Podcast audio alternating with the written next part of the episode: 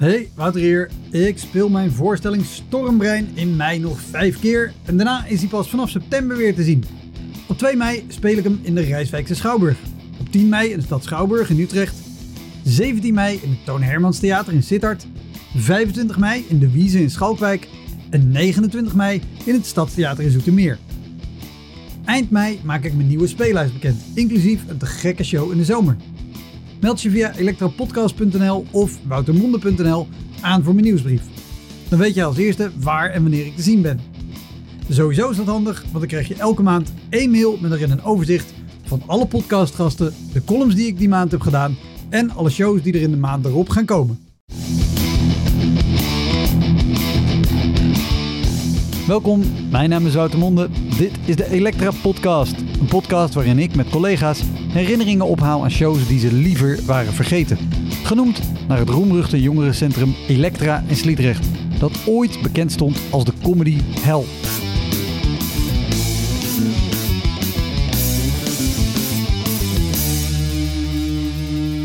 Deze keer is Janneke de Bijl te gast. Janneke won Kamerettenfestival, speelt als stand comedian en toert met avondvullende voorstellingen. Dat je dan ook gaat slapen en dan ben je natuurlijk s'nachts vergeten. En dan word je s ochtends wakker. Oh, gisteren. En dan gaat er nog weer zo'n golf van schaamte door je lijf. En dan moet je zondag nog beginnen, weet je wel. Janneke is ook actief als schrijfster. Ze schreef het boek Pogingen tot Zomer. Ik zou zeggen, koop dat boek, dat is fijn voor Janneke. En als je het bij een lokale boekhandel bestelt, is dat ook nog eens fijn voor je lokale boekhandel. Heel veel plezier. Dit is de Elektra Podcast met Janneke de Bijl.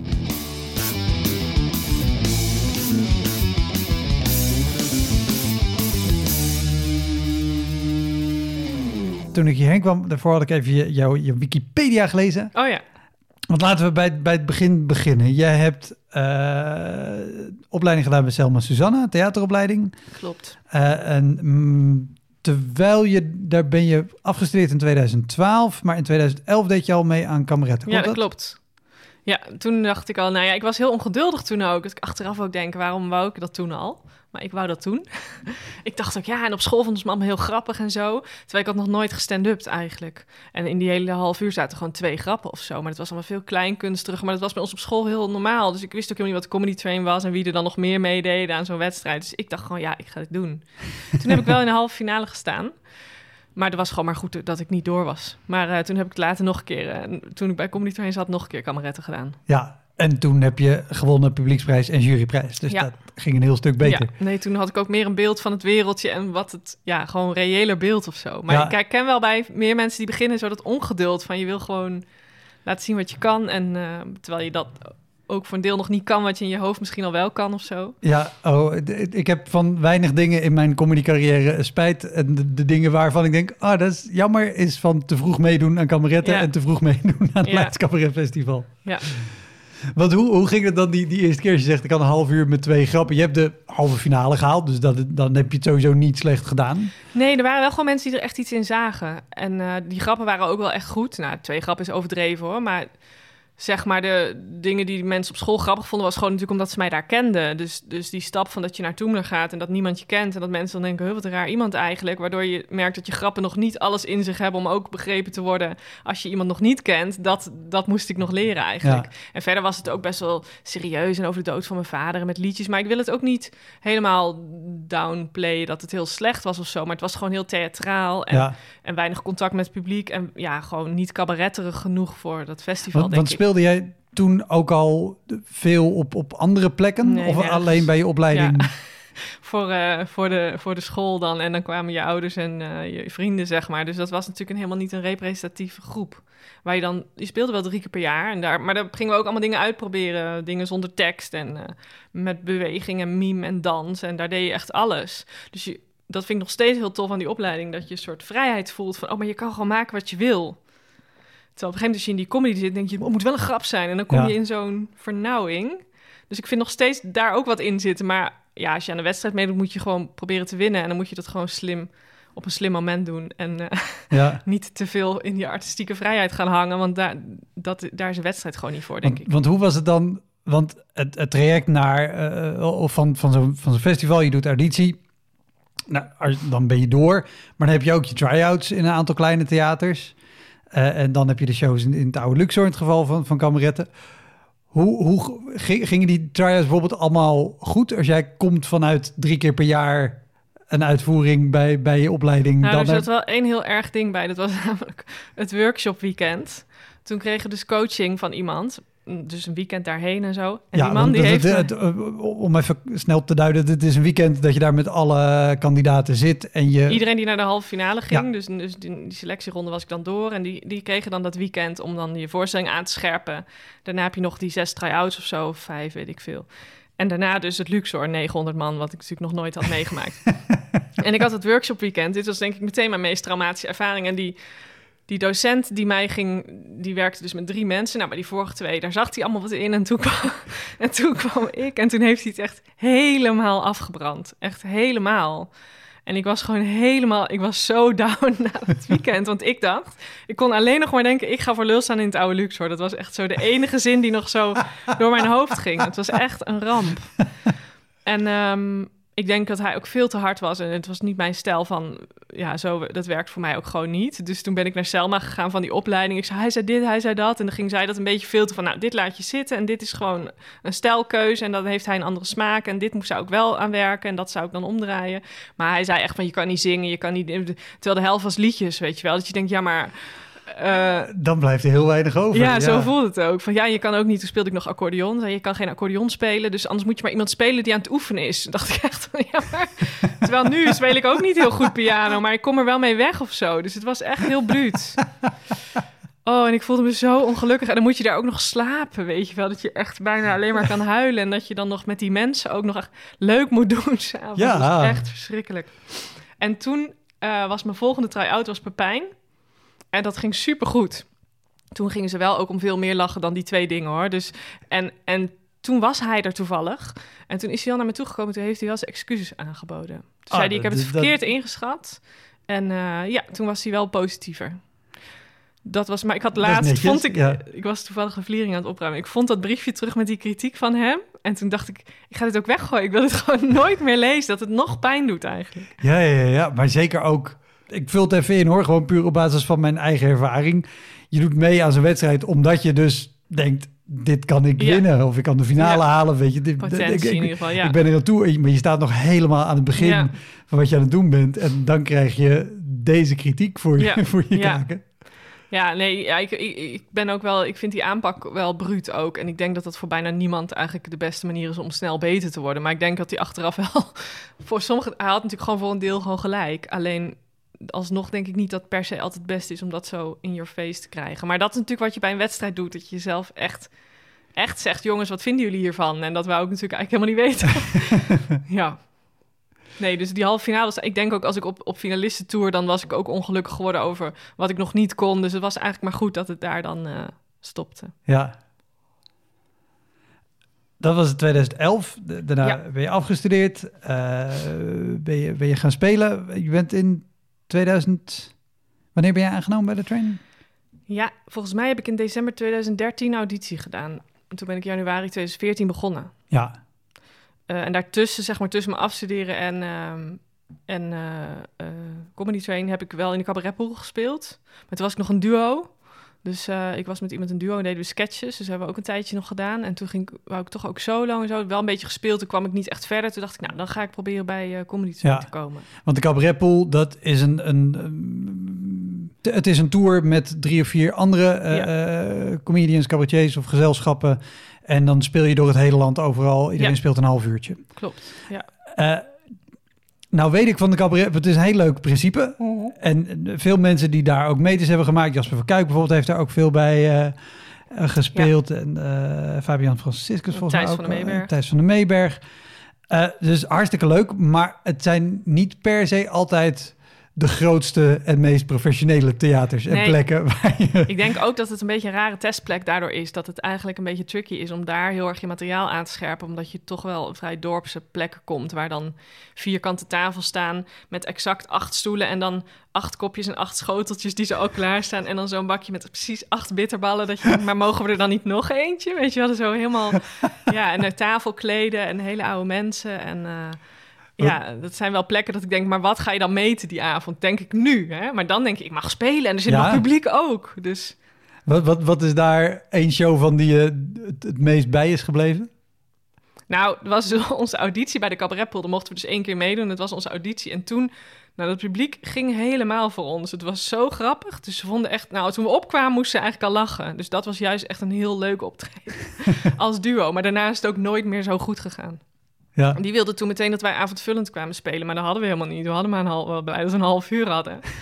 Maar eh, ja, dat was eigenlijk de beste. En daarna gingen we nog door als duo. Ja, en dat, eh, nee, op een gegeven moment wilde ik solo. En toen eh, wilde ik een nieuw programma maken. Maar nee, dat, dat, toen dacht ik, nee, ik moet toch die stand-up beter onder de knie krijgen.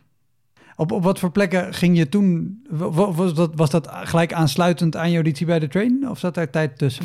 Nee, ik ging dan, nou, ik heb tijdens mijn opleiding op een gegeven moment één keer in Toemler gespeeld. En toen dacht ik inderdaad, dat doe ik wel even. En toen was het echt doodstil. En toen durfde ik ook een jaar niet meer. En toen ben ik weer teruggegaan. En toen op een gegeven moment was er wel, had ik dus die paar grappen die altijd werkten, eigenlijk ook van kameretten. En, eh, en toen werd het wel ook vrij snel wel opgepikt of zo. Dan mocht de Comedy Café, dan mocht ik dan vaker spelen. een paar- Maar ik denk dat ik twintig keer gestand-up heb voor mijn auditie. Dus dat vond ik toen al heel veel. Maar Ja. nu denk ik, nee, maar stand-up is echt iets... Ik zat zo in die theatermodus van, oh, je maakt weer een nieuw half uur. En dat is stand-up is veel compacter. Dat je heel lang aan die goede minuutjes werkt. Mhm. Dus dat had ik toen ook allemaal niet door. Ik denk achteraf had ik veel beter een jaar later of zo bij Comedy Train kunnen gaan. Maar dat wou ik natuurlijk ook allemaal niet weer. Dus je bent weer zo dat je Ja. denkt van... En toen dacht ik bij die auditie, die ging als een trein. Toen dacht ik, ja, nu ben ik er. Nu wordt, vanaf nu wordt het alleen maar leuk en makkelijk, dacht ik op de een of andere manier. En toen ging ik natuurlijk helemaal kapot daar elke avond. Nou, helemaal kapot, nee. Maar ik kon echt nog niet mee. Ik had ook gewoon echt te weinig ervaring eigenlijk. Maar dan is het wel pittig als je daar in één keer vier keer per week... tussen allemaal grote namen staat... die echt toen ook allemaal elke avond knalden. Dus toen werd het eigenlijk heel zwaar juist. Dus altijd als je denkt dat je er bent of zo... dat is nooit zo eigenlijk, weet ik inmiddels wel. Nee, dat sowieso niet. Dat, en dat, maar dat is ook het gevaar als je denkt dat je er bent. Ja. Nou ja, er bent, nee, maar dat het soort van vanzelf zal gaan. Of dat het, je denkt dan te voelen dat het, dat het, eh, ja, dat je op het goede spoor zit of zo. Maar dan, ja, je kan het niet eh, helemaal controleren of voorspellen eigenlijk. Want even wat je zei, ik was, ik was er één keer wezen spelen en toen bleef het, bleef het doodstil. Hoe, hoe was die avond of hoe was dat voor jou toen? Weet je dat nog? Ik weet het niet meer zo goed. Ik weet wel dat er een collega van mijn vriend was met zijn vriendin. Dat vond ik dan heel vervelend dat er dan mensen die ik ken dan waren. Ja, die dan ook zo niks zeggen na afloop. Dat je zo voelt van... ja, dat weet ik nog. Dat zij er waren. Ik weet nog waar zij zaten, zeg maar. Dat is me het meest bijgebleven van het trauma, denk ik. ja. Nee, later ook wel. Ik weet ook, want ik kwam naar een vriendin kijken. En dan voelde ik na afloop aan haar van... Ze zei nog net niet van... joh, zou je anders niet gewoon gaan schrijven? Maar dat je voelt van... een soort van, ze wil me beschermen van... Je voelt een beetje van, joh, maar moet je dit wel willen? Het is, het is heel lief, maar ook heel heel, lief en heel erg jammer, ja. je wilt toch dat mensen zeggen, nee, maar dit komt helemaal goed. Maar ik snap ook, als je iemand ziet doodgaan op het podium... en je bent met diegene, dan gun je iemand dat... dan zie je natuurlijk hoe rot dat is. Dus, Ja, ja, ja. En als je niet bekend bent in comedy... dan kan je op dat moment denk ik ook echt niet voorstellen... dat diegene morgen dak eraf speelt. Nee, Dus ik denk dat als je geen verstand hebt van comedy... dat je dat doodgaan nog erger maakt... dan wij als comedians weten toch wel echt dat het er in het begin bij hoort. ja, want zo, als- zo iemand zal automatisch denken... dit is dus wat jij elke keer hebt als jij dit doet. Zeker. En die toeschouwers kunnen ook niet... Want soms ook dan zeggen ze, ik vond die het leukst. Dan zeg ik, ja, maar als je gisteren was gekomen... dan had je waarschijnlijk die andere het leukst gevonden. Dan zeggen mensen, nee hoor. Dus mensen denken dus helemaal objectief te kijken. Ja, Dat ze echt denken, dit vond ik echt heel goed. Maar je wordt natuurlijk onwijs beïnvloed door de sfeer... en de line-up en de opbouw van de avond. En dat is ook heel goed dat het publiek dat niet doorheeft. Maar daardoor hebben zij nog een extremer beeld, denk ik... als je Ja. slecht speelt dan je zelf hebt. ja inderdaad. Heb jij, als je, als je eh, wat jij speelt, nee, nu dat niet, maar normaal eh, natuurlijk ook vaak in Toemler.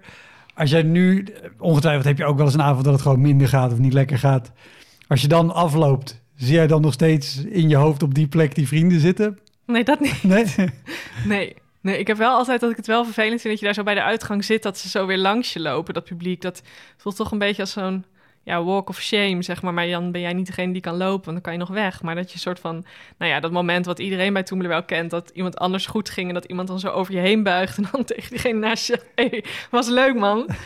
dat, ja, dat wil je toch niet, nog steeds niet, is nog steeds niet iets waar je dan licht bij voelt of zo. Nee, nee, nee, nee. Dat, dat is een hele pijnlijke altijd. Ik, ik vond jou echt heel leuk. Ja. Ik, ik, ik heb ook gespeeld vanavond. Ik denk Ja, en ook best. dat je dan ook denkt, als ik oogcontact maak, dan denkt diegene, oh, dan moet ik die ook. Dus dat je een soort van wegkijkt, maar dan zie je er helemaal, heel, zet je jezelf helemaal laag neer. Dus je zit ook zo te worstelen met hoe je dan moet handhaven om, op dat moment, vind ik. Ja. Heb je, heb je daar een, een truc voor om, je- om jezelf dan... Nou, ik denk dat ik dus eerder oogcontact vermijd. Ja, Maar ja, ik kan het ook wel na een goed optreden doen. Dan loop ik zo de foyer in en denk ik, ja, maar als ik nu mensen aankijk, is het net alsof ik een complimentje vis. Dus dan ga ik zo, dan denk ik, ja, maar nu loop ik alsof ik het zelf niet goed voel gaan. Dus dan, ik vind dat toch wel wel een ding, hoor. Ja. En eh, je zei dat ook, je hebt natuurlijk in het begin ook zeker avonden gehad. Dan sta jij er als nieuwkomer met beperkte comedyervaring. Want 2014, dus dan was je goed en wel eh, een jaar of twee, drie aan het spelen. ja, en dan was het elke avond speelde Tim, Peter, Patrick. Dat was Tim maar, Frans, eh, ja. Peter Pannenkoek, Patrick Lorij. Ja, en soms nog Tex dan. En, En dat was een Wit, beetje het ja. groepje wat er, wat er eigenlijk altijd was. En die gingen natuurlijk altijd als een malle. Dat Ja. is een hele stevige line-up. Ja. En het duurde wel even voordat ik ook zo'n set had... waardoor ik wist dat ik niet meer door het ijs kon zakken, zeg maar. Want dan, dan heb je ook een avond, weet je, dan, dan sta je met die drie gasten.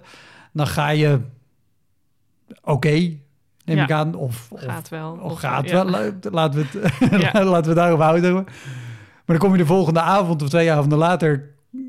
kom je Toemler weer binnen met dezelfde line-up. Ja. Hoe, hoe, hoe, hoe herpak jij jezelf om dan weer...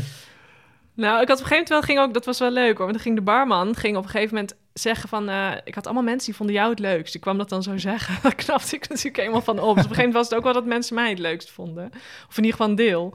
En, eh, maar als het echt slecht ging, dat vond ik wel vind ik heel heftig. Als je dan de volgende dag weer moet, ook op dezelfde plek, Ja, dan is het zo moeilijk om weer te denken dat het kan lukken die avond. Dan, ja, dan wil ik eigenlijk liever onder een deken liggen, zeg maar. Dus dat vond ik echt heel moeilijk aan eh, zoveel in Toemler spelen. Dat je op dezelfde plek, dezelfde setting, als de vorige dag slecht ging, om dan weer... Waar haal je het dan vandaan of zo? ja, precies. Ja. En want dat, dat is op dezelfde plek. Speelde jij ook veel daarbuiten? Nou, toen eigenlijk niet. Maar nu natuurlijk wel met theater vind ik wel... Ja, je gaat echt heel ergens anders heen. Dan heb ik niet het gevoel dat gisteren heel erg... speelt dan echt minder in mijn hoofd dan... eh, denk ik, ja, maar hier heb ik dit nog nooit verteld. En ik ben benieuwd of zo. Dan kan ik weer iets openen. Maar als je heel vaak hetzelfde doet in Toemler... en ik had op een gegeven moment ook wel denk... ja, dat stukje werk, maar dat doe ik nou al zo lang. En dan voel je die blik van die andere comedians van... ik moet wel met nieuw materiaal komen. Dus dan, je bent ook voor je collega's aan het spelen natuurlijk. Ja. Ja. Nee, ik speelde wel eens her en der, maar ik speel, heb wel een tijd gewoon echt bijna alleen maar toen eh, gespeeld. En dan ben ik wel benieuwd, want toen bleef natuurlijk ook een bepaald publiek of mensen weten best wel wat ze, wat ze ongeveer kunnen verwachten. Ja. Dat is denk ik ook de kracht van, van de comedy train. Als je daar kan ontwikkelen, dat het gewoon een hele veilige omgeving is Ja. om, om in te spelen. Maar dan ga je, als je dan opeens daar buiten gaat spelen, dan kom je dus ook weer op plekken waar mensen veel minder gewend Ja. zijn of andere stijlen gewend zijn. Ja, of dingen hard vinden, omdat ze dan toch het wat letterlijker nemen. Wat, Dat je wat- sneller oor krijgt.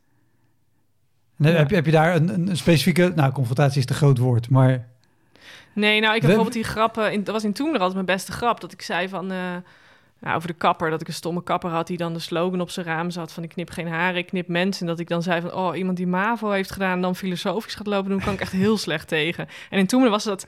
Mensen vinden mensen het heel lekker als je een soort van... hard Ja. of zelfverzekerd of die bluff... en die, dat hoort heel erg ook bij stand-up. En in theater is van... vindt ze dit nu echt van me? Dat is toch wat harder dan die MAVO. Dan, ja, dan is het ineens een beetje bruut of zo. ja. Dus ik denk wel dat überhaupt het genre stand-up wat meer die bravoure nodig heeft. En dat in theater dat minder een rol speelt of zo. Dat je daar met een soort R gaat staan. Je Ja. moet natuurlijk altijd wel ownen dat je daar staat. En laten merken dat je het leuk vindt. Of, of desnoods doen alsof je het leuk vindt. Maar in Toemelen moet je toch ook opboksen tegen de rest. Tegen de sfeer van de avond. Tegen de publiek wat soms dronk, drinkt. Of ja, dus moet je meer eh, moet je iets aanzetten in jezelf. Eh, nou ja, dat zie ik die mannen soms wel echt beter doen. Om zo'n soort van tandje zelfvertrouwen erbij te faken. Waardoor je met, dat, met die attitude er gaat staan. En dan dus ook het vertrouwen krijgt. En dan ja, dus dat je eerst een tandje gaat bluffen om, om ze mee te krijgen. In plaats van dat zij je merken dat je twijfelt of zo. Ja, dat is wel tricky. Als je dat eenmaal doet, dan ben je wel verloren eigenlijk, ja. In, in welke zin verloren bedoel je? Nou, ik denk dus dat een soort kwetsbaarheid, dat dat in stand-up je in de weg zit eigenlijk. En dat het in theater wel mooi kan zijn of interessant. Of, eh, nou, ik vind bijvoorbeeld veel comedians zie je veel, nou ook wel veel beginnende comedians doen van, oh, ik kan geen vriendin krijgen. Uh, nou, een beetje zo de standaard dingen. Mhm. En dan, maar eigenlijk vertellen ze dan heel stoer daarover. Terwijl wat ze vertellen is eigenlijk, ben onzeker, maar dan gaan ze daar als een of andere gelukte gast staan vertellen hoe. Dat vind ik altijd raar. Maar dat vind ik typisch zo de stand-up houding. Terwijl ik denk dat ik wil wel weten hoe je het echt vind je het echt rottig of zo. En ik wil niet dat je gaat huilen natuurlijk, dus het moet ook niet zo therapeutisch. Maar ik hou wel van iets kwetsbaarder of dat je iets meer mag zien dat iemand Ja, het ook niet allemaal weet of het Ja. ook niet allemaal kan. Eh, ja, bijvoorbeeld weet ik bijvoorbeeld bij Henry van Loon of zo vind ik zo die ogen en dat, dat is natuurlijk zijn type, maar dat voel je wel dat dat echt zijn Ja. Levensongemak of zo. Dat vind ik wel juist mooi. Terwijl het verleidelijk is bij stand-up om te zeggen van... nee, je moet altijd hoge status of zo hebben. Om maar niet te, ja, te kwetsbaar voor het publiek te zijn, zeg maar. Ja, al denk ik dat het bij, bij veel comedians, zeker ook in het begin, natuurlijk ook een manier is om überhaupt jezelf staande te houden op dat ja. podium. Ja. Want anders, nou ja, dan ga je inderdaad door het ijs. Ben jij, ben jij daar zelf wel eens mee door het ijs gezakt? Door dus er kwetsbaarder te staan en bijvoorbeeld wel met drinkende mensen in de zaal? Eh, nou, nee, ik ben wel eens... Nou ja, als ik gewoon dood ging of als het echt dus niet op gang kwam... dan ging ik wel eens, dacht ik, dan wist ik wel van je moet niet doorgaan met je materiaal, want dat heeft dan geen zin. Maar dat andere lukte dan ook helemaal niet meer, want dan voelde ik me al heel ongelukkig en om dan nog eens een praatje met het publiek, wat al niet mijn eerste kracht is, dus dat ging dan niet. Dus dan kon je dat wel proberen, maar dan werd het eigenlijk er, ja, dan kon ik beter gewoon kort houden en van het podium af. Dat je denkt van, ja, nee, ik denk wel dat, maar dat weet ik niet, of misschien is dat, dan speel ik dan de vrouwenkaart, maar dat vrouwen iets sneller zielig lijken als het niet gaat. Eh, dat we iets hebben dat je een beetje zo eh mee... Want ik hoorde dus die, eh, die podcast van jou met Erik van Sauers... dat hij ook wel eens ruzie kreeg of zo. Denk je dat als vrouw krijg je niet zomaar toch ruzie met iemand uit het publiek. Hè? Die attitude van Erik of, of, Ja. of Patrick Larij of zo. Dat is, daar zit een soort... Maar als vrouw ben je natuurlijk... heb je een sociaal normaal al een iets andere rol. En dan zou je eerder een beetje naar binnen slaan of zo... en een beetje zielig worden. En dat is natuurlijk ook heel naar om te zien voor het publiek... als iemand daar zijn bestaansrecht staat te bevragen. ja. Ja, nee, dat, dat, dat wil je ook niet, ook niet hebben. Nee, maar het... Ik moet even nadenken hoe, ik- hoe ik dit formuleer. Het zit natuurlijk, dus dat kan ik me voorstellen. Bij vrouwen is natuurlijk altijd het, het stomme vooroordeel. eh, en vrouwen zijn niet grappig. Ja. Da- daar moet je ook nog tegen opboksen. Is- Heeft dat jou op dat soort, dat soort momenten dan ook nog extra aan de weg gezeten? Of dat mensen ook gewoon dat soort dingen eventueel roepen of na de show? Ja, nou, je krijgt natuurlijk altijd... Als het goed gaat, krijg je altijd... Normaal vind ik vrouwen niet leuk, maar jou wel. Dat krijg je echt heel vaak. En eerst vond ik dat irritant. Op een gegeven moment dacht ik, ja, dit is gewoon echt een compliment. Want dit vooroordeel is er. En ik ben bezig om dat om te buigen. En dat doen we met een groep. En die, Mhm. nu hebben ze het in ieder geval... Nu denken ze nog dat ik de uitzondering ben. Maar ja, ze moeten dat dus gewoon een paar keer meemaken... om, eh, om dat niet meer op die manier te zien. Maar dus, ik vind het nog steeds op zich goed... dat ze dat gewoon zeggen als ze dat denken. Ehm, ja, ik voelde het wel heel erg in het begin ook dat je wel 2-0 achter staat als je opkomt. Dat bij de naam wordt aangekondigd en dan voel je zo van... oh, een vrouw, dat voel, ja, dat voel je door de zaal gaan soms. Ja, Ja. En dan maakt het heel veel uit als er nog één vrouw is. Dat maakt echt... Het verschil tussen de enige zijn en nog eentje op de avond... dat is echt zoveel fijner dan. Dus dat merk je wel. En in theater merk ik vooral dat het niet meer speelt. Dat het gewoon... Nou ja, die mensen komen al voor mij. Die weten al dat ze naar Ja, vrouwen gaan. Dus misschien al die mensen die bevoordeeld zijn... die kopen misschien wel heel onterecht geen kaartje voor mij. Dat kan natuurlijk. Maar die, die, die ga ik natuurlijk niet ontmoeten. nee. Dus dan heb, daar word ik niet mee geconfronteerd. En in Toemelen vind ik wel ook, als er groepen mannen zijn, ja, dan is het echt heel moeilijk. Want groepen mannen, die vinden het onderling gewoon niet stoer om, om een vrouw te lachen. Dat voel je gewoon dat ze, die zijn natuurlijk met elkaar een beetje Mhm. bezig. En dat, daar zit toch een statusding aan dat, dat je niet om, eerder dan met een groep om een man gaat lachen dan om een vrouw. Dus die groepen, en vooral bij zo'n late night, ja, daar, daar valt moeilijk tegen in te spelen. Dan... ehm, Wat, wat ja, is- dan, dan is het hoogst haalbaar. Voor mijn gevoel dat het een soort van prongelijk lachen. Dat ze dus, dan heb je een paar grappen die zijn al zo goed... dat zelfs als ze niet willen, moeten ze eigenlijk... ondanks zichzelf moeten ze toch lachen of zo. Ja. En dat is dan een beginnetje. Wat, wat is de, de, de vervelendste groep mannen die, die je wel eens voor je hebt gehad? Ja. Oh ja, nee, ik zou niet zo... Maar ik ben ook niet heel erg van de publieksinteractie, dus, dus eh, dat heb ik ook niet... Ik heb het altijd wel ook wel geprobeerd, hoor, maar... Ja, de vervelendste groep. Nee, ja, inderdaad, dat ze niet willen lachen en dat ze dan op een ander moment gaan lachen terwijl je geen grap maakt. Dan weet je dat ze een soort onderontje hebben. Dan heb jij het niet verstaan. Eh, dat je zo langzaam de grip kwijtraakt. En dan is het natuurlijk peilen of dan de rest van het publiek hun irritant vindt en voor mij is. Maar als de rest van het publiek met hun is en zij hebben het wel verstaan, bijvoorbeeld, dan wordt het echt. Oh, dat is. Ja, dus dan, want dan door te vragen wat ze zeiden, word je ook kwetsbaar. Want dan kunnen ze expres iets anders zeggen. Ja, dan voel je jezelf zo langzaam afbrokkelen. Ja. Ja, leuk vakken. Oh. nou ja, ik, ik, ik, ik vind dat soort groepen ook al vervelend. Ja. Of zo'n situatie is, is vervelend. Maar als daar dan ook nog dat stomme man-vrouw ding... Ja, ik denk dat dat echt daarbij wel speelt. Ik denk Ja. dat ik dat niet verzin of zo. En ik vind het ook niet iets om medelijden. Ik bedoel, ik denk ook, ik heb daar heel veel van geleerd. En nu kan ik me overal handhaven. En dat komt gewoon door Toemler. Maar dat dat vooroordeel er is, is wel... Ja, er wordt ook gewoon wel tijd om daar iets aan te doen. En het wordt ook wel tijd eigenlijk dat Comedy Train gewoon tien vrouwen erbij aanneemt. Ik weet, niet hoe, ik weet ook niet hoe dat opgelost moet worden. Maar dit, dit kan gewoon eigenlijk niet meer. Ook als je denkt, nu dit allemaal zo speelt met die... ehm, Ja, met, met inclusiviteit en dat soort dingen. Dan eigenlijk zou dit toch niet meer... Het is bijna ouderwets hoe het publiek dan in Toemler daar nog naar kijkt. Ja, nou ja, niet, niet alleen in Toemler, Nee. maar elke andere club. Ja, het voetbalveld. Of, eh, maar ook dus, kijk, ja, dan moeten denk ik de comedians moeten dan eigenlijk tien stappen extra doen om te laten zien dat het normaal is. Ook al voelt het voor niemand nog zo. En dat doen wij nu eigenlijk ook niet, want we hebben bijna niemand. Dus dan, je wil ook geen mensen aannemen omdat ze vrouw zijn. Dus het is super ingewikkeld. Ja. Ik weet ook niet hoe dat opgelost moet worden. Maar eigenlijk denk ik nu ik dit vertel wel van, ja, dit is gewoon niet meer van nu. Het kan eigenlijk niet dat die mensen niet om mij zouden willen lachen omdat ik een vrouw ben. Nee, precies. Misschien wordt het ook wel minder ondertussen. Ik, ik hoop het. In theater heb ik het, ervaar ik het niet. Maar ik denk dus dat minder mensen naar mij gaan omdat ik een vrouw ben misschien. Als het, al die mensen die denken vrouwen zijn niet grappig... die als ze dan iets proberen wat ze niet kennen... dan zouden ze dus niet zo snel misschien naar mij gaan. Maar ik had genoeg publiek hoor, dus het is verder prima. maar dat weet ik dus niet. Of daar dus daarvoor al een soort filter zit die ik nu niet meemaak. Als ik Toemler publiek moet geloven... dan is dat vooroordeel er namelijk wel bij heel veel mensen. Maar ja, Ja. als ze dan een stukje van me kennen en ze vinden het leuk... dan komen ze gewoon. Dus Ja, d- dat zal het bij de meeste zijn. En dan, dan komt er inderdaad, oh, maar die vind ik wel leuk. En die, Ja. oh, eigenlijk, eigenlijk ken ik best wel veel vrouwen die Ja. best wel grappig zijn. Ja, Oké. Ja. Maar de- denk jij, en, en, en, nou, la- Hoi, Wouter hier. Wist je dat er al meer dan 160 afleveringen van Elektra online staan? Dus het kan heel goed dat je net die aflevering hebt gemist met een comedian of cabaretier die jij echt helemaal te gek vindt. Op elektrapodcast.nl kan je makkelijk zoeken op de naam van de gast. En daar kan je ook heel makkelijk doneren of crewmember worden om mij te steunen bij het maken van deze podcast. Als je in je podcast of streaming app even klikt op abonneren of volgen, dat is gratis, krijg je elke week een melding als er een nieuwe aflevering klaar staat. Oké, snel weer terug. Ik, ik wil juist ook bijvoorbeeld in deze podcast nooit al te veel op het hele Nee, man-vrouw ding niet, ingaan. omdat ik denk, ja, maar dan, dan blijft het een ding. Ja, maar ik had ook wel heel lang dat ik dacht, je moet doen alsof het er niet is en alsof het heel normaal is. En dat is wel door die, nou ja, ook wel eh, gewoon Black Lives Matter en alles wat nu wel gaande is met gender en zo, dat ik denk, ja, maar dan, dat is ook niet eerlijk, want dan ga je eigenlijk zeggen, wij moeten gewoon harder werken, maar dan zeggen we ook nog, nee hoor, het is precies hetzelfde, maar dat is eigenlijk ook, het moet toch benoemd worden af en toe. Ja, ja, ja, absoluut. Ja. Nou ja, alleen al het, het feit, daar ben ik ook wel benieuwd naar eh, eh, wat jij daarvoor ervaringen mee hebt.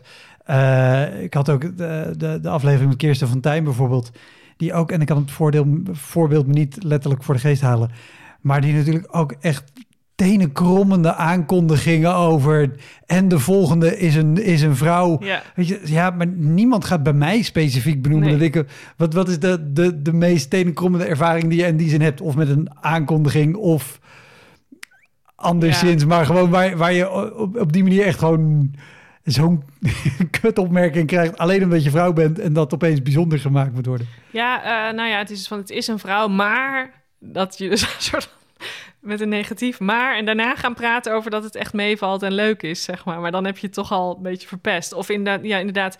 eh, meestal vind ik vrouwen zelf ook niet leuk, maar deze is echt wel leuk hoor. Dit is echt niet van de typische vrouwen. En dat je dan denkt, ja, maar jongens, wat, wat moet ik dan nog? Ja, nee, laatst werd ook iemand, werd door iemand aangekondigd. Die zei, ja, dit is een beetje zo'n vrouw waar je als man bang voor bent. Toen dacht ik, ja, dat weet ik eigenlijk ook niet. Of dat, of dat nou eigenlijk misschien ook een beetje seksistisch, gewoon om zo te zeggen. Maar ik vond het ook weer niet heel erg of zo. eh, Maar ja, waarom moet er toch iets mee? Ja, en ook...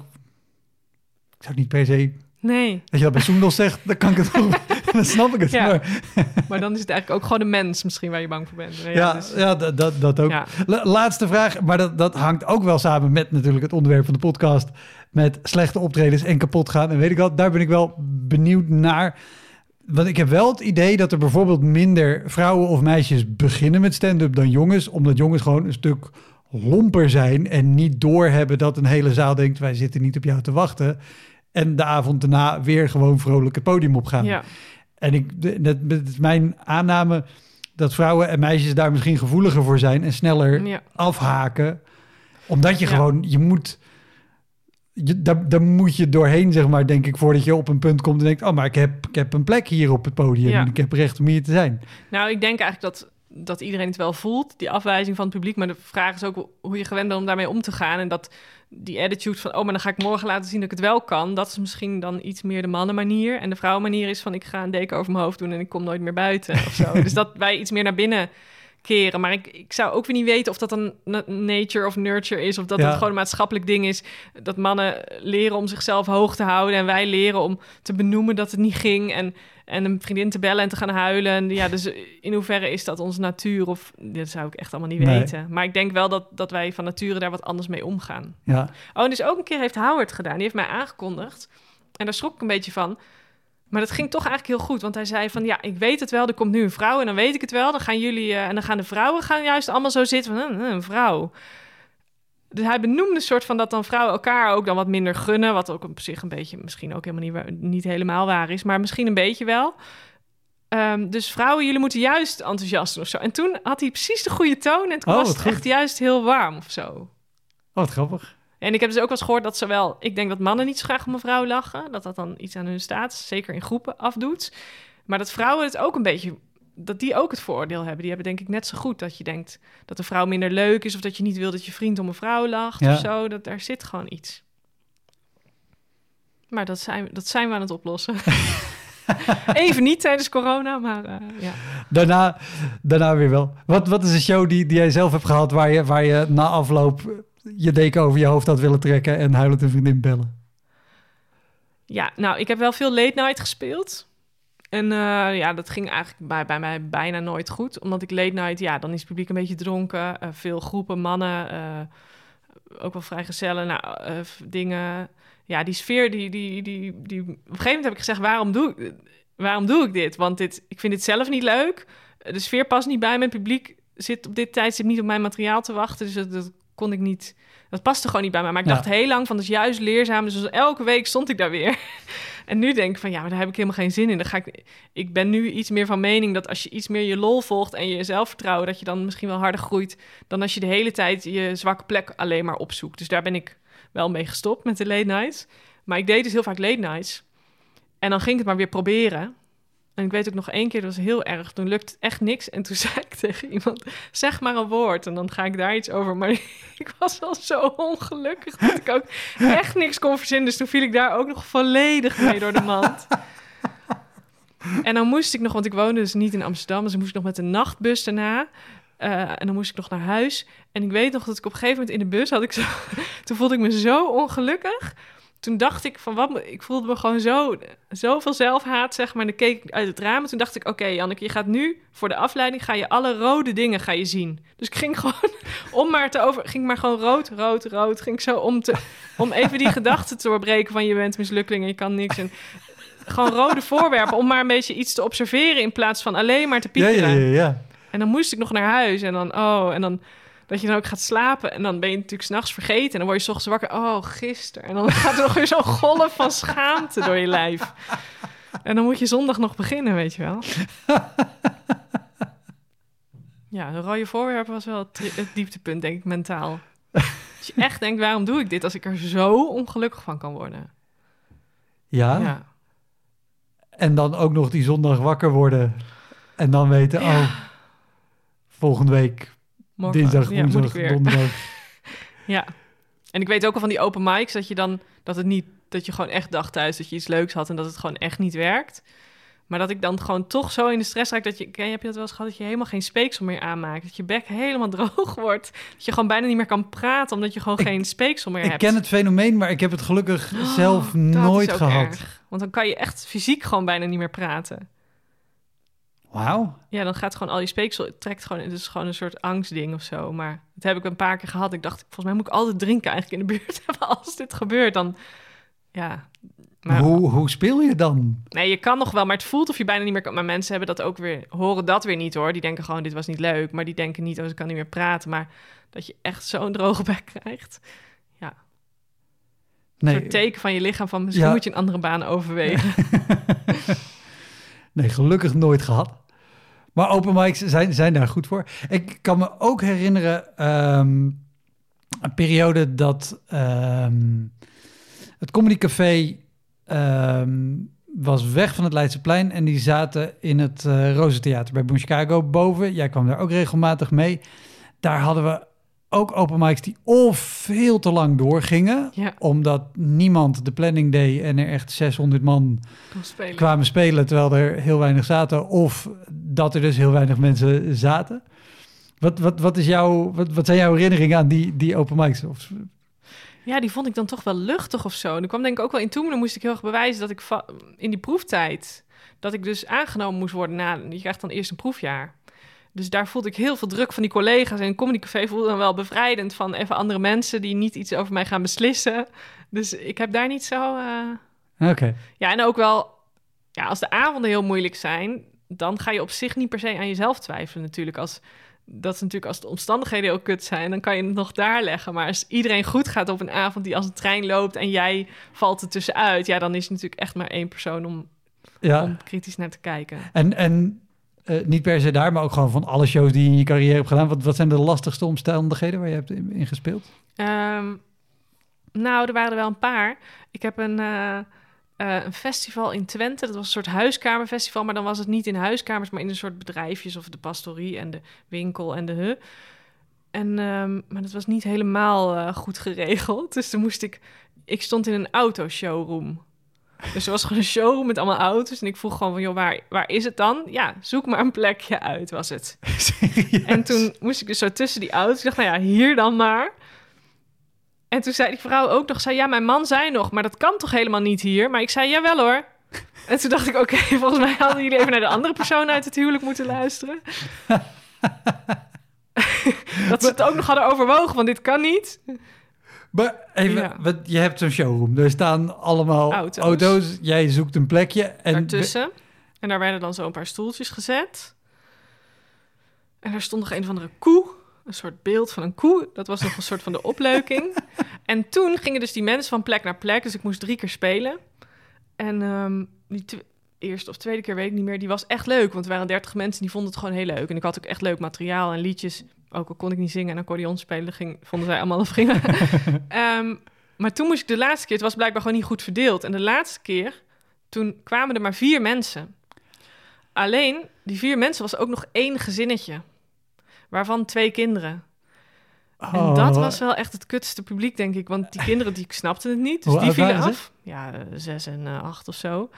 Echt kan je kinderen. helemaal niks mee. En dan twee, en die kenden elkaar, dus daar, was, daar gebeurde natuurlijk niets. En dan stond daarachter, en die mensen, ik voelde ook dat die mensen het heel ongemakkelijk vonden, als ik ze natuurlijk de hele tijd aankeek. Dus ik Ja. deed maar alsof daarachter ook mensen zaten. En dan probeerde ik wel het iets anders qua toon, niet te doen alsof ik voor een volle zaal stond, maar ik probeerde vooral dat zij zich niet al te ongemakkelijk voelden. Maar toen kreeg ik wel geld voor, daar kreeg ik geld voor. En ik weet nog dat ik was, vond ik toen heel veel geld, weet ik veel, 400 euro of zo. Dus ik deed, dacht, Janneke, je krijgt er wel betaald. Je krijgt er wel betaald. Ik dat zo tegen mezelf zei van, je gaat straks wel naar huis, heb je geld verdiend. Dat vond ik toen nog, was ik nog van, wow, ik verdien geld met comedy, Ja. zeg maar. Dus dat was dan toch wel een soort troost nog, maar dan dacht ik, ja, dit kan gewoon echt niet. En nog eentje, die weet ik nog. Dat was op Texel, er was een festivalletje.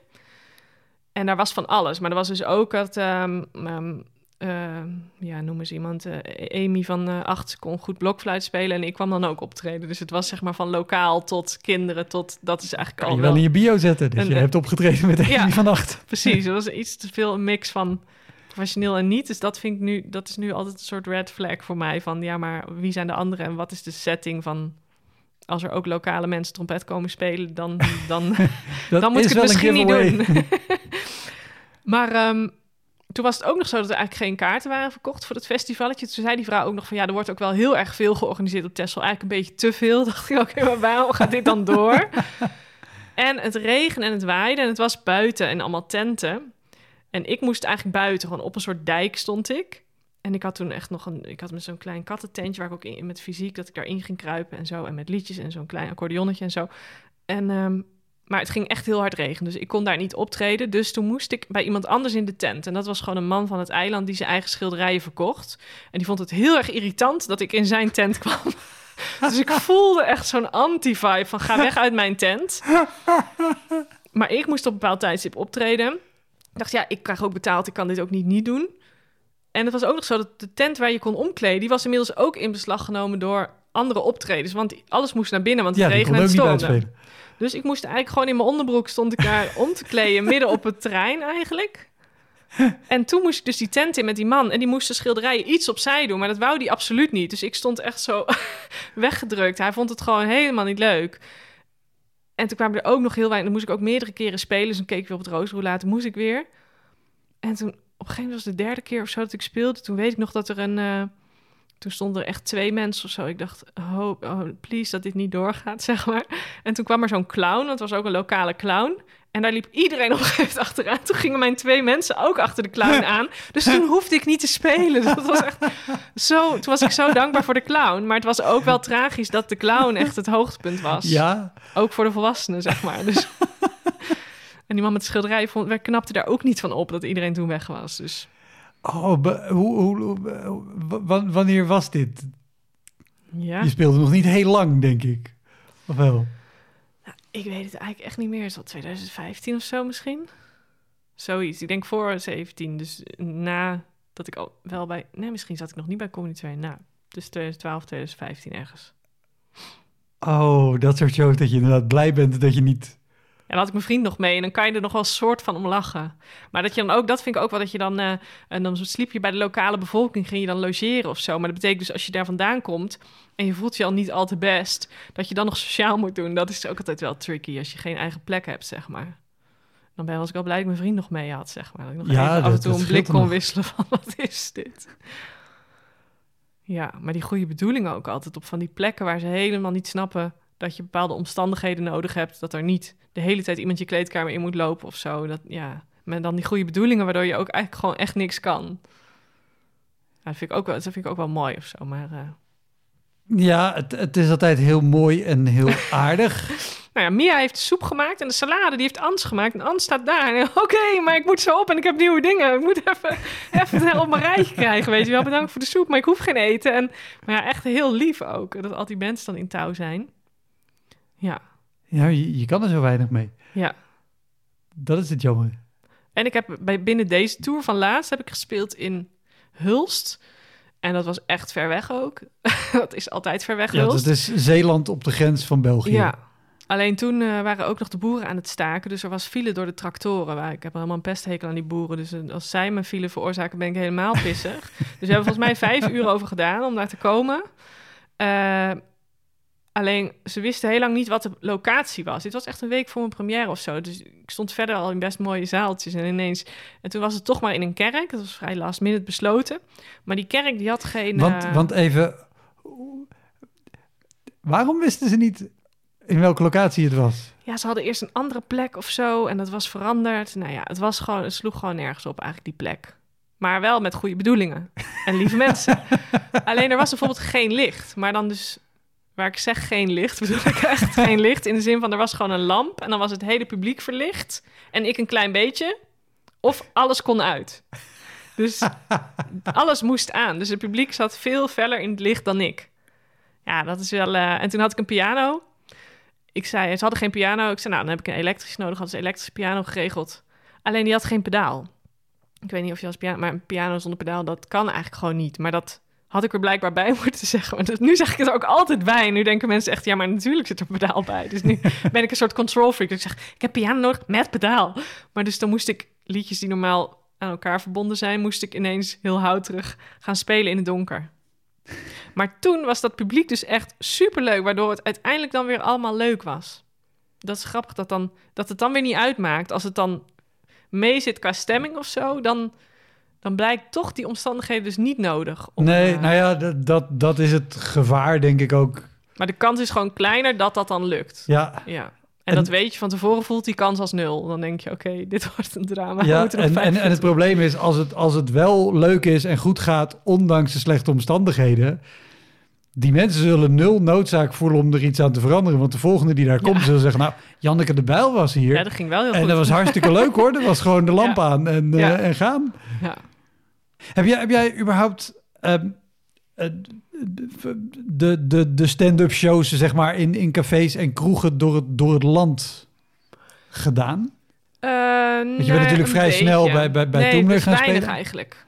Maar ik heb wel... eh, een keer voor Christian Pielig in een café in Zwolle. En daar waren dan ook al van die stamgasten die dan niet wilden dat er comedy was. Dus dat die dan de dronken dingen gaan roepen en zo. En dat de microfoon het half wel, half niet doet.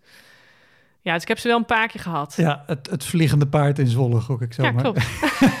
klopt. En ik heb ook een keer eh Café Theaterfestival gedaan. Maar dat is dus wel meer theater. Maar dan ging ik ook op de bar optreden en zo. Maar dan waren er ook soms stamgasten die... eh, weet ik ook nog wel, er was één keer een hele dronken man. En die was heel vervelend. En ik had best wel een theatraal stuk... waar je ook niet zomaar uit kan stappen van... hallo, eh, zoals bij stand-up, dat je toch iemand kan aanspreken. En op een Nee. gegeven moment was er een soort... had ik ook dat kleine kattententje. Nou, dit is helemaal mijn... Dit was op school helemaal mijn act, dat ik in dat tentje ging kruipen... terwijl iedereen dacht dat dat niet paste. Dan ging ik mezelf zo opmeten en dan ging ik daar zo langzaam in opvouwen. en op een gegeven moment had ik iets met een luifeltje aan het tentje... en dan moest iemand moest dat vasthouden. En ineens dacht ik, er was dan zo'n twijfelmoment van... oké, die man is heel vervelend, maar ik laat hem dit nou gewoon vasthouden. Maar het voelde natuurlijk of hij het ook wel helemaal kon verpesten dan... maar dat pakte toen heel goed uit, want toen ineens was hij in de picture. Toen ging hij heel netjes en beleefd toen was hij daarna stil. Oh, wauw. Maar dat was wel zo'n dat je denkt, oké, dit kan of helemaal misgaan of een heel goed idee zijn. Dat je probeert zo. Ja, je neemt er best wel een gok. Ja, maar anders was het ook vervelend. Dus ik, ik weet niet. Ik dacht volgens mij, eh, en toen ineens bond hij in of zo. Oh, wat goed. Ja, dus dat was zo grappig. Dat je het dan zo net hebt gewonnen voor je gevoel. Ja, Dat je in een onmogelijke wedstrijd zat, maar dat het dan allemaal goed uitpakt. ja dat, dat is natuurlijk ook het ding dat je de gok erop Ja. waagt dat het, Ja. dat het werkt. Heb jij überhaupt, be- doe, je, doe jij bedrijfsoptredens? Ehm, af en toe. Niet zoveel. Even denken hoor. Ja, maar ik heb ook wel eens wat op een borrel gespeeld. En heb je misschien ook wel eens gehad dat je dan geen aparte ruimte hebt. En dat je dan al bij het publiek staat voordat je moet beginnen. Dat vind ik ook heel ongemakkelijk. Als zij een bedrijfsding hebben en elkaar allemaal kennen. Dat je daar dan zo staat. En dan zeggen ze, ja, we beginnen toch nog drie kwartier later. En dan sta je dan nog zo Oh. en dan weet iedereen soort van dat jij er niet bij hoort. Dus dan, of ze gaan het vragen, maar je wil eigenlijk niet het publiek spreken voordat je gaat spelen. Kan, kan je uitleggen waarom niet? Voor, voor iemand die, die niet speelt. Want Ja, ook daar is het eh, natuurlijk de beste bedoelingen. Die mensen denken, oh, maar die, die, die Ja. vrouw die hoort er niet bij. Nou, daar maak ik een praatje Ja. mee, gezellig. nee, ik zou ook denken, oh, laat mij Laat met maar, rust. Ik telefoon, gewoon- ik ben er niet. Ja. Nee, ja, omdat je de code eigenlijk doorbreekt. Ja, Volgens mij doorbreek je de code van wat je op het podium doet. Sowieso denk ik dat mijn podiumtype wat eh, harder of hoe heet dat, cynischer is. Dus als ze me dan echt spreken, ben ik ineens toch wat vriendelijker. En dat alsof je dan een beetje... Ja, alsof je een goocheltruc hebt en ze kennen de truc al een beetje of zo. Alsof ze iets te veel weten. Ja, Je wil eigenlijk... Jij wil eigenlijk bepalen wat ze voor beeld ze van jou hebben. En daarvoor heb je die eerste drie minuten eigenlijk nodig. En als er al drie minuten zijn geweest die anders waren... dan wordt het al een zootje wat zij dan van jou voor beeld hebben, denk ik. Dan heb je gewoon Ja. veel minder, kan je veel minder beïnvloeden... welke kant ze met jou mee gaan denken. Denk ik, zoiets.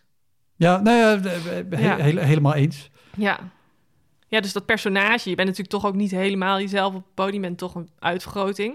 En je kiest natuurlijk zelf welke kant je dan wil laten zien, maar in het foyer ga ik dat niet doen. Dan ben ik toch gewoon deze die ik nu ben, zeg maar.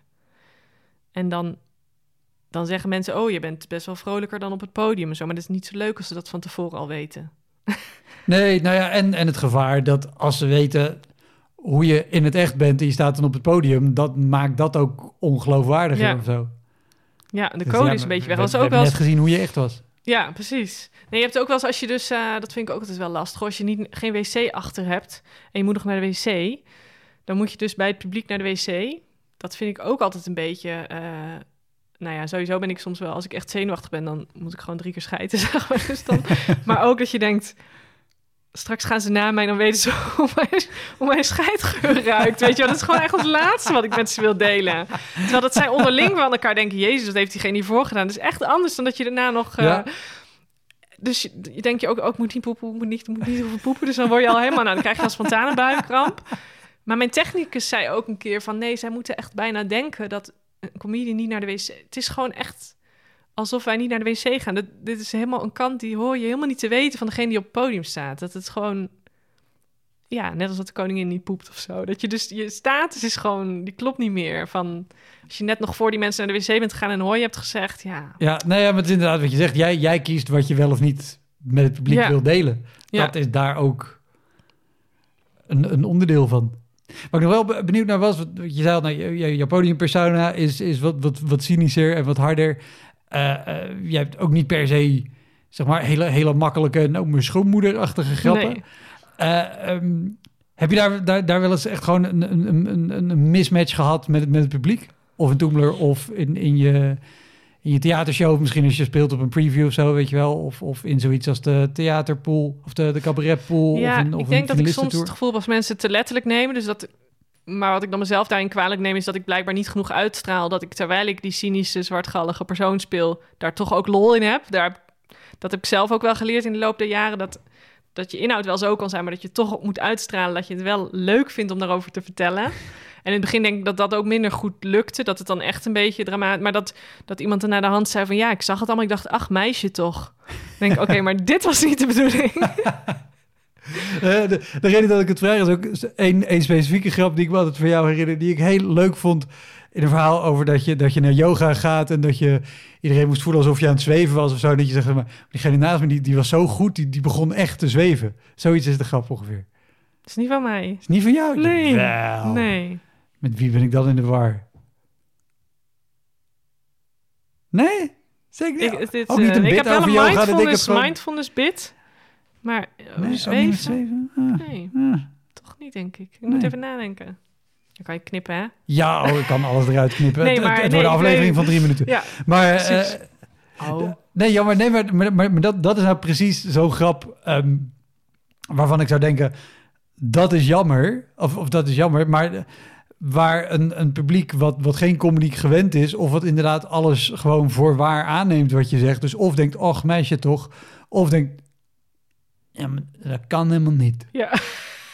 Ja, nee, ik heb ook wel, ik heb zo'n stuk over dat ik zo'n knoppeltje in mijn borst had. En dan heb ik daar een paar grappen over, die natuurlijk over dat ik dacht dat ik kanker had, wat ik dus niet had. Maar dat, daarom voel je ook wel, sommige plekken ligt dat überhaupt al zo gevoelig, dat ik dan eigenlijk vind ook dat ze niet goed luisteren wat ik er dan over zeg. Dat het gewoon al bijna o is, omdat ik het erover heb, snap je? Ja, En dan heb ik één grap, en dat vind ik zelf nog steeds een hele leuke grap. Dat ik zeg van, eh, dat het me vooral verbaast omdat ik kleine borsten heb. Ik denk van, joh, eh, eh, niet, ik bedoel, ik gun het vrouwen met grote borsten natuurlijk ook niet, maar wel meer.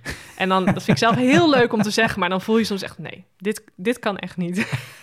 en dan dwing ik mezelf ook om het met nog meer lol, om, ja, want eerst ging ik het dan een beetje inbinden van, oh, hier gaan ze het te hard vinden. Dus dan ging ik het voorzichtiger zeggen. Ja, dan wordt het alleen maar harder van. ja, Terwijl als ik zeg, maar wel meer, dan straal je uit van jongens, hé, hey, dit is een grapje, weet je wel. ja.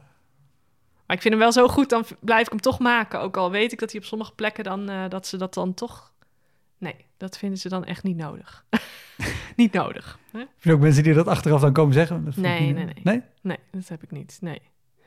Nee, ik krijg ook geen rare... Nou, wel soms, eh, weet ik veel, als een bepaald stuk niet lopen. Ja, daar was ik je even kwijt of zo. Maar ik heb niet hele rare dingen gehad. Oké.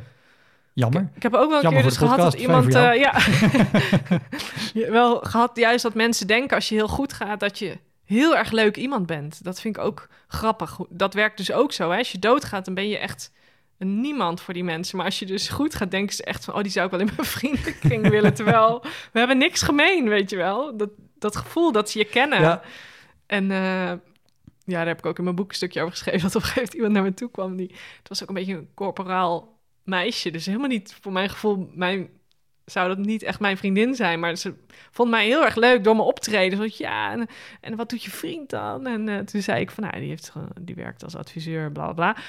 Oh, dus, eh, oh ja, oh, een kantoor, oh, een gewone baan. Dus jij, eh, dus jij geeft nog een beetje show aan zijn leven. En dat vond ik zo grappig. Dat heb ik heel lang, zeg ik heel vaak tegen mijn vriend. Heeft hij weer aan al zijn collega's verteld. Dat, dus, dat ze echt denken dat ik hier thuis de leuke persoon ben. Dat het een soort eer voor hem is dat hij met zo'n leuk iemand is. En dat hij met zijn suffe baan, waar dan ook niks aan is. Ja, zo zie ik het echt zelf helemaal niet. Maar ik vond het zo grappig dat zij dacht dat ik zijn leven op pimpte door mijn vak of zo. Terwijl al die comedians thuis, "Huh, ik weet het niet en ik voel me zo dit en ik weet het allemaal niet en die zei dat en die lachte niet. En dat zo iemand dan denkt dat het gewoon een feestje is om mij te zijn. Of om met mij te zijn. Top. Ja, Lijkt me mooi om het af te ronden. nou, Dankjewel. nou graag gedaan. Of, of zijn er shows waarvan je zegt, oh, maar dit heb ik niet verteld en die, die moet ik. Ik denk dat we de dieptepunten wel, wel zo'n beetje te pakken hebben nu. Top. Dat was hem, de Elektra Podcast. Meer informatie over mijn gast van vandaag en linkjes naar van alles en nog wat vind je in de omschrijving van deze aflevering. Er staan ongelooflijk veel afleveringen online van Elektra. En op elektrapodcast.nl kan je makkelijk zoeken op de naam van jouw favoriete comedians en cabaretiers. Je kan daar ook eenmalig doneren of crewmember worden. Als crewmember betaal je maandelijks een klein bedrag, maar dan krijg je ook nog eens bonusmateriaal. Je luistert voortaan zonder onderbrekingen en je krijgt consumptiebonnen die je kan inleveren bij een show van mij. Ik vind het sowieso te gek als je een keer komt kijken bij mij. Dus ga naar woutermonde.nl, daar zie je precies waar en wanneer ik optreed. Of meld je aan voor de nieuwsbrief, dan hou ik je op die manier op de hoogte. En dan nog iets, elke vrijdagmorgen doe ik een column op radiostation Kink. Je kan die column terugluisteren als podcast. Hij heet Kink op de Week en je vindt hem in de app waar je ook deze podcast luistert. Oké, tot de volgende Elektra. Hoi!